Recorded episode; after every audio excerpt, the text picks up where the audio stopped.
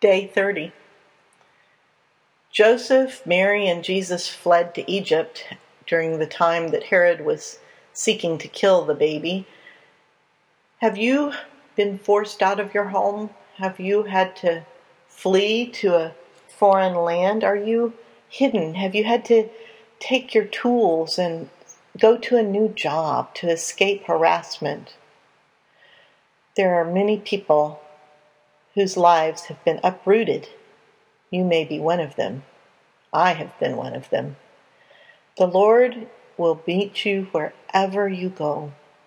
The Lord is not bound by walls. The Lord is not bound by nations. The Lord is not bound by borders. The Lord is present always. Our hearts are the dwelling place of the Holy Spirit. We can follow Jesus no matter where we are.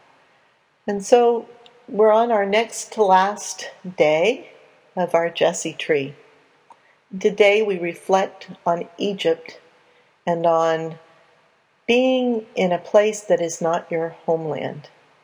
One of the interesting things about Egypt in the Bible is that it often is used as a metaphor for the world. Jesus said, Be in the world, but not of the world.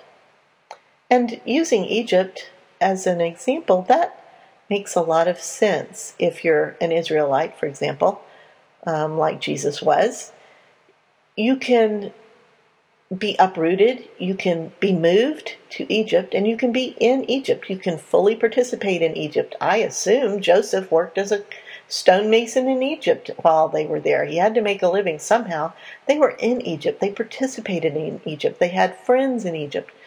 The point is, they were still Israelites. They weren't of Egypt, they weren't Egyptians. You see the difference?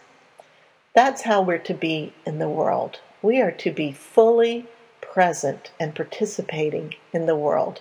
We are responsible for our impact on this earth and on the people around us.